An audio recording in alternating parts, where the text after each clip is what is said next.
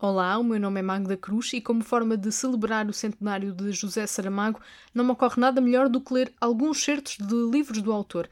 Para começar, vou ler a crónica A Cidade, do livro Deste Mundo e do Outro. Noutros episódios bónus podes ouvir certos dos livros As Intermitências da Morte e O Ano da Morte de Ricardo Reis. Se quiseres acompanhar, abre o teu livro na página 9, estou a ler de uma edição da Porto Editora. Boas leituras e se quiseres saber mais sobre Saramago e o programa dos 100 anos do autor, podes ouvir o episódio 51 com Carlos Reis, o comissário para o centenário.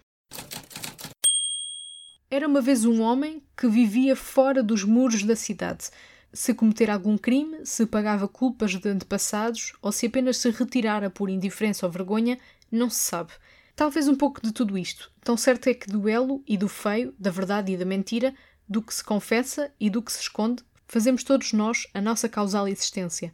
Vivia o homem fora dos muros da cidade e dessa segregação deliberada ou imposta acabou por fazer um pequeno título de glória. Mas não podia evitar, isso não podia, que nos olhos lhe pairasse a névoa melancólica que envolve todo o ser desterrado. Alguma vez tentou entrar, fê-lo não por um desejo irreprimível, nem sequer por cansaço da situação, mas por mero instinto de mudança ou desconforto inconsciente, Escolheu sempre as portas erradas, se portas havia, e se lhe aconteceu julgar que entrara na cidade, talvez sim, mas era como se a par da cidade real houvesse imagens dela, inconscientes como a sombra que nos olhos tornava mais e mais densa.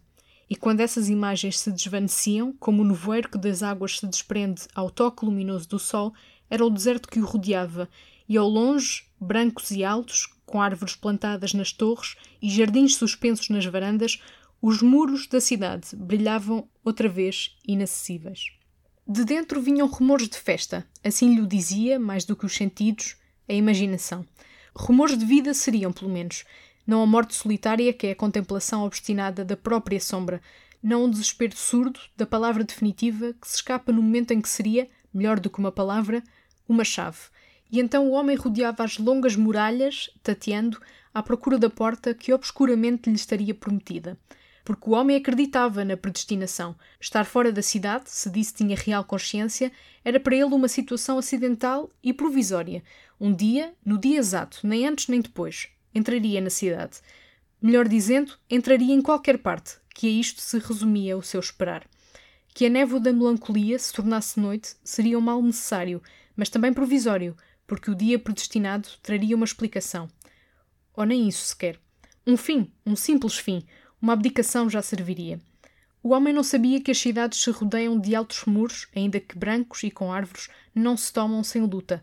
Não sabia o homem que antes da batalha pela conquista da cidade, outro combate teria de travar e vencer, e que nesta primeira luta teria de lutar consigo mesmo.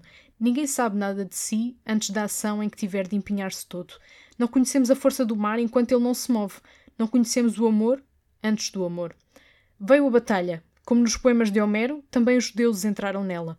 Combateram a favor e contra, algumas vezes uns contra os outros. O homem que lutava para viver dentro dos muros da cidade cruzou espada e palavras com os deuses que estavam do seu lado. Feriu e foi ferido, e a luta durou longos e longos dias, semanas, meses, sem tréguas nem repouso. Ora junto às muralhas, ora tão longe delas que nem a cidade se via. Nem se sabia bem já que prémio estaria no fim do combate. Foi outra forma de desespero até que um dia o terreno da luta ficou livre e desimpedido como um estuário onde as águas descansam. Sangrando, o homem e o Deus que lhe ficara olharam de frente as portas, abertas de par em par. Havia um grande silêncio na cidade. Ainda amedrontado, o homem avançou. A seu lado, o Deus. Entraram, e foi só depois que entraram que a cidade se tornou habitada. Era uma vez um homem que vivia fora dos muros da cidade, e a cidade era ele próprio. Cidade de José, se lhe quisermos dar um nome. Obrigada por ouvires até ao fim. O ponto final parágrafo está no Instagram, Twitter, Facebook, bem como Goodreads. É a partir das redes sociais que podes ter ouvido falar da newsletter do podcast. Se ainda não subscreveste o ponto da situação, ainda vais a tempo. Vai a getreview.co barra profile barra Magda Cruz. As edições seguem ao sábado e podes ler todas no arquivo que está nesse mesmo site. O link está na descrição. Este episódio foi produzido, conduzido e editado por mim, Magda Cruz. A ilustração que vês nas redes sociais é da Ana Lopes. O genérico é do Nuno Viegas. Obrigada também aos nossos patronos e patronas que contribuem para a subsistência do podcast a partir do Patreon. Considera fazer parte da nossa comunidade ao fazer uma contribuição mensal no Patreon. O link está também na descrição. Até um próximo episódio.